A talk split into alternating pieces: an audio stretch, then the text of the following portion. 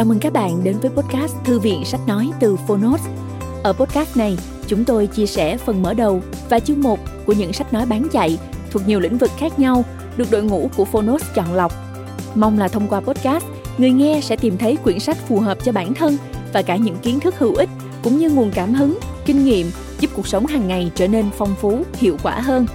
Podcast Thư viện Sách Nói được phát sóng đều đặn vào thứ ba, thứ năm và thứ bảy hàng tuần. Mời các bạn cùng đón nghe. Và nếu yêu thích nội dung này, hãy tải ứng dụng âm thanh số và sách nói có bản quyền Phonos để nghe trọn vẹn cuốn sách. Ngoài ra, Phonos còn sở hữu hàng ngàn nội dung số hấp dẫn khác như tóm tắt sách, ebook, thiền, truyện ngủ, nhạc chủ đề, vân vân. Hẹn gặp lại các bạn tại ứng dụng sách nói có bản quyền Phonos nhé. Còn bây giờ, hãy cùng lắng nghe cuốn sách của ngày hôm nay.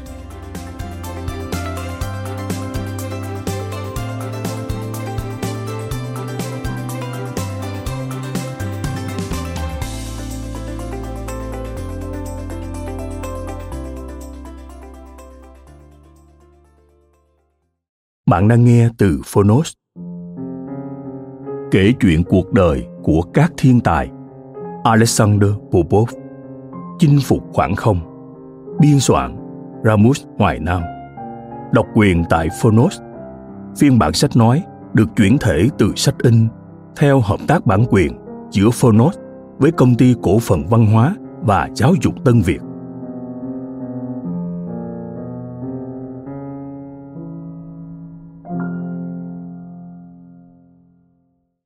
Lời giới thiệu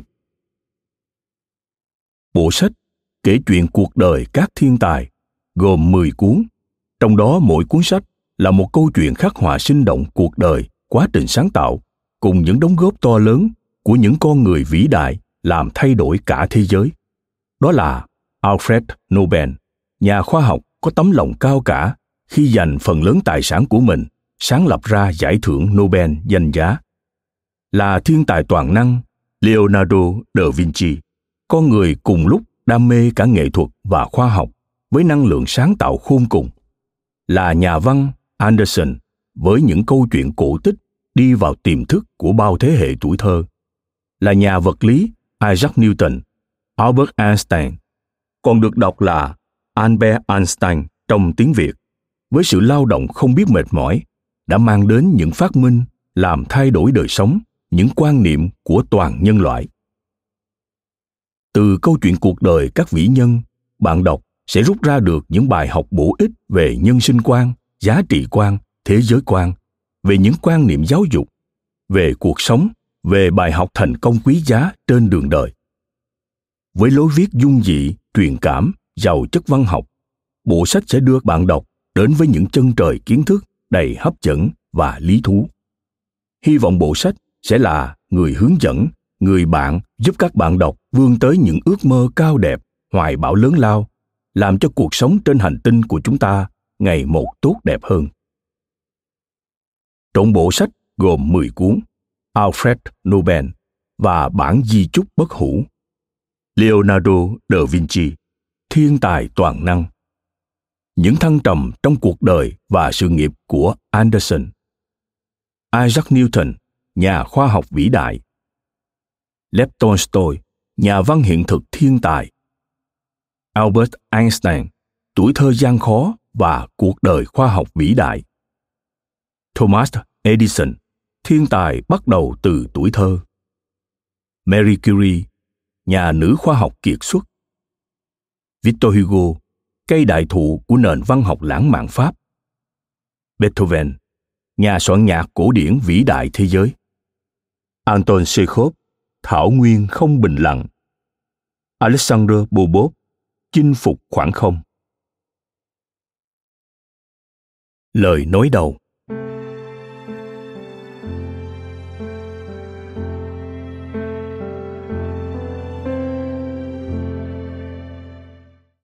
Sách gồm những câu chuyện viết về cuộc đời của nhà khoa học vật lý vĩ đại người Nga Alexander Stepanovich Popov.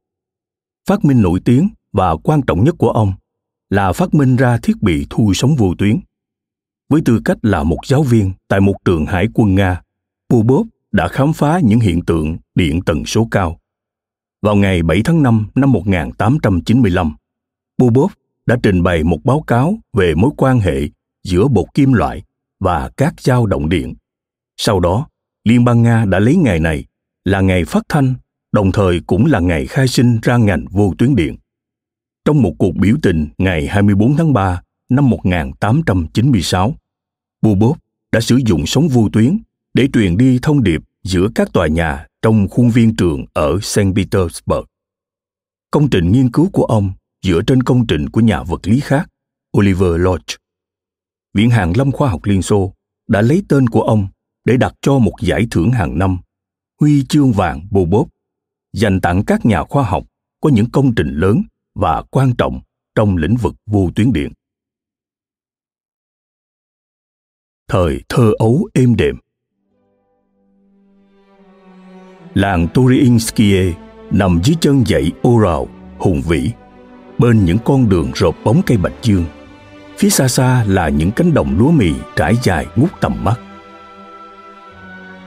Trong làng, những ngôi nhà gỗ mang đậm phong cách Nga bình dị, ấm cúng, nằm xen lẫn những vườn cây ăn quả, nho, táo, anh đào, sai triểu.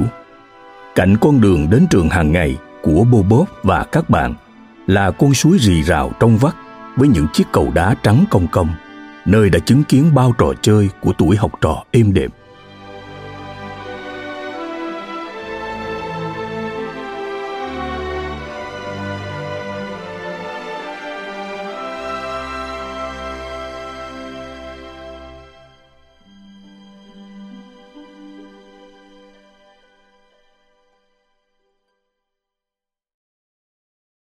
Bí mật của thần Allah. Bầu trời mùa xuân trong xanh, không một gợn mây. Mặt trời như ngủ quên sau dãy núi Ural, giờ mới sực tỉnh sau một đêm dài.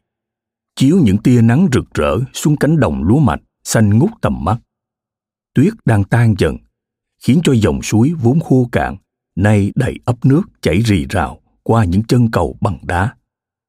Bồ bốp ngoắt chiếc cặp vào thành cầu, như muốn nhắn bảo các bạn rằng cậu chờ mọi người ở chỗ đã hẹn trước rồi cùng Stephen rẽ vào con đường xuống suối.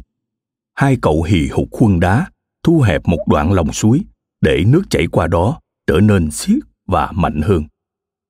Suốt mấy hôm nay, Bobov cầm cụi làm một cái guồng nước bằng gỗ giống như cái guồng của tàu thủy.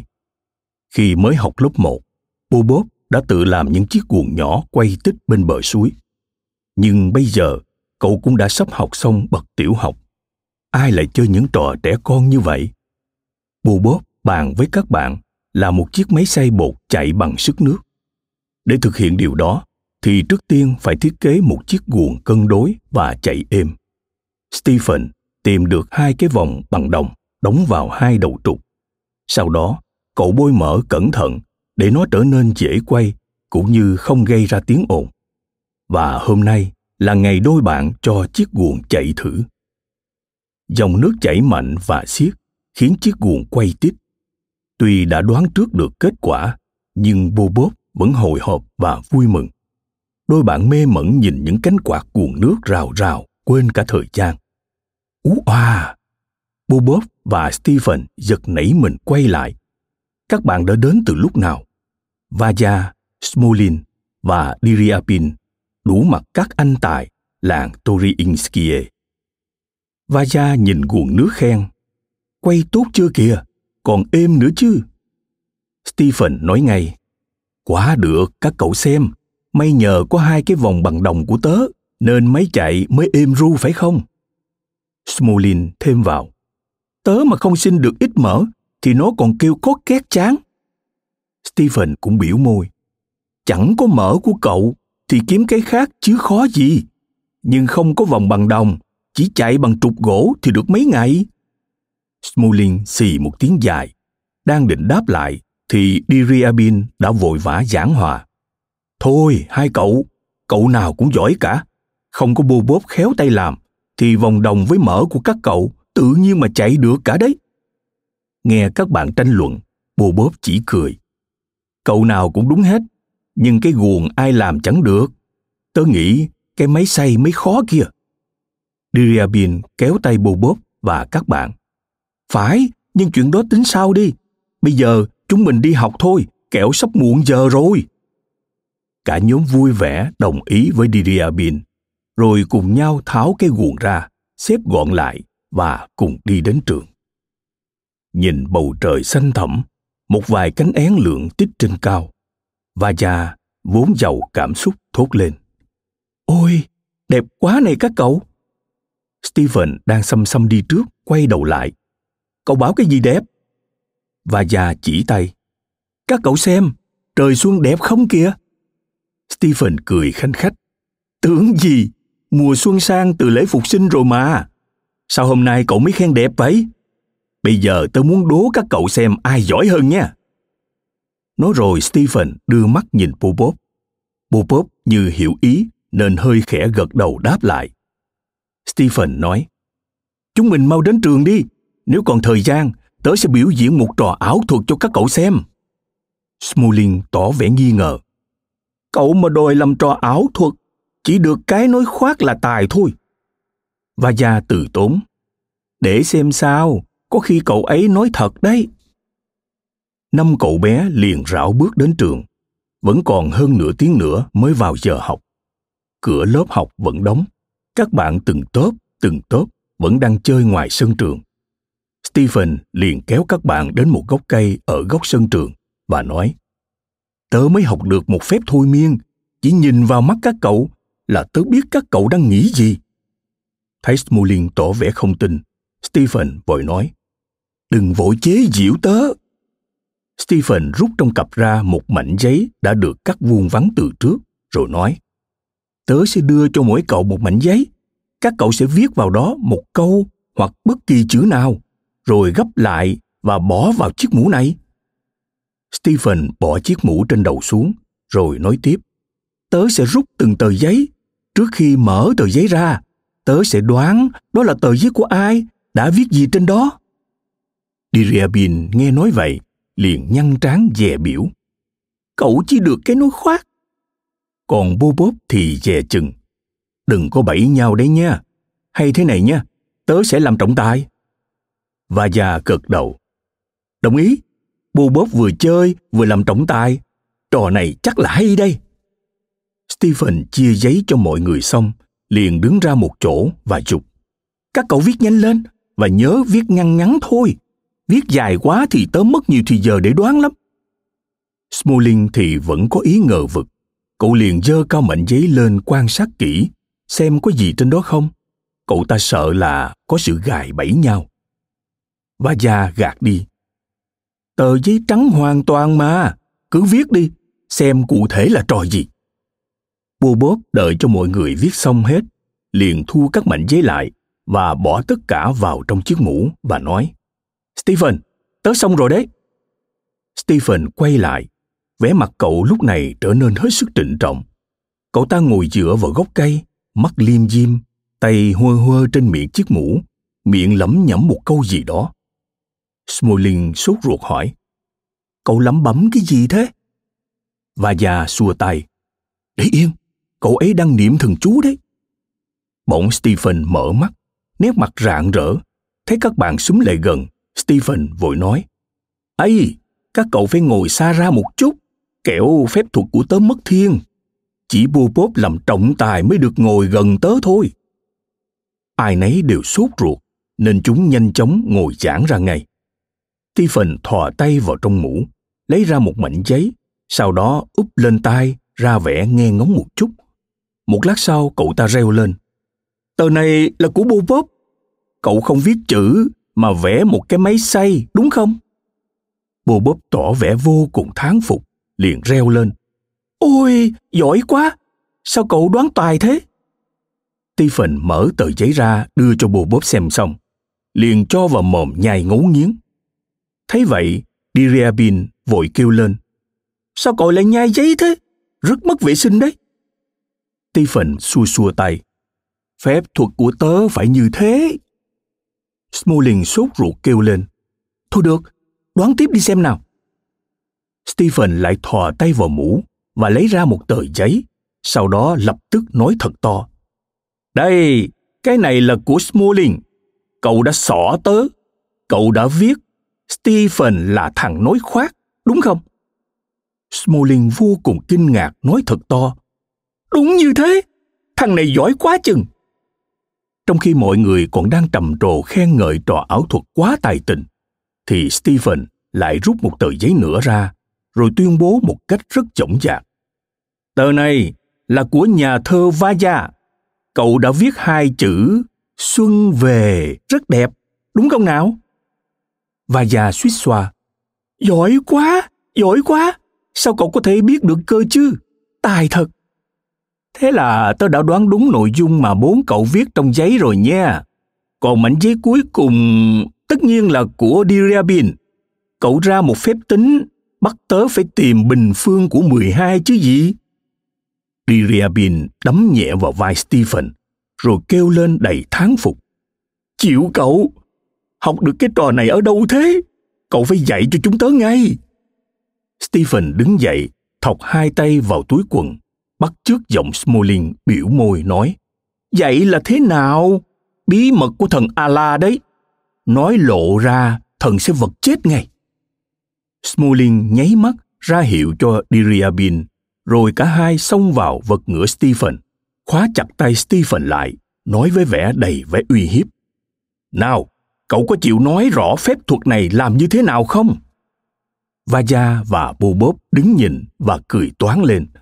Stephen cuốn quýt kêu, bỏ tay ra nào, bận hết quần áo tớ rồi. Nhưng Diriabin không chịu. Nói ra ngay, bao giờ cậu chịu nói ra thì chúng tớ mới tha.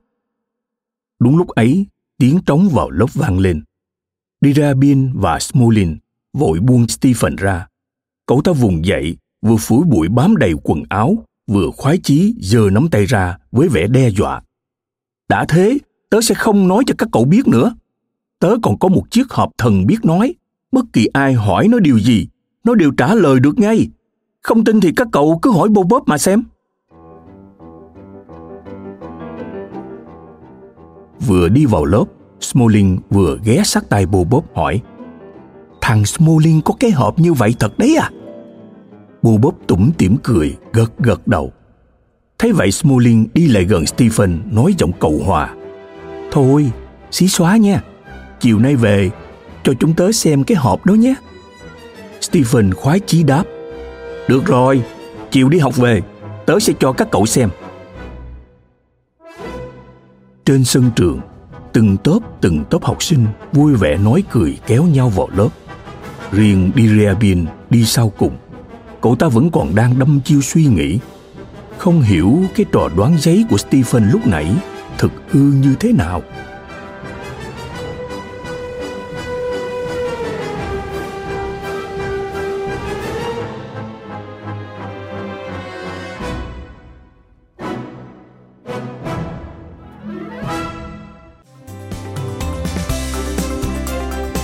Cảm ơn các bạn đã lắng nghe podcast Thư viện Sách Nói.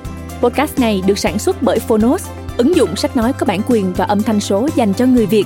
Hẹn gặp lại ở những tập tiếp theo.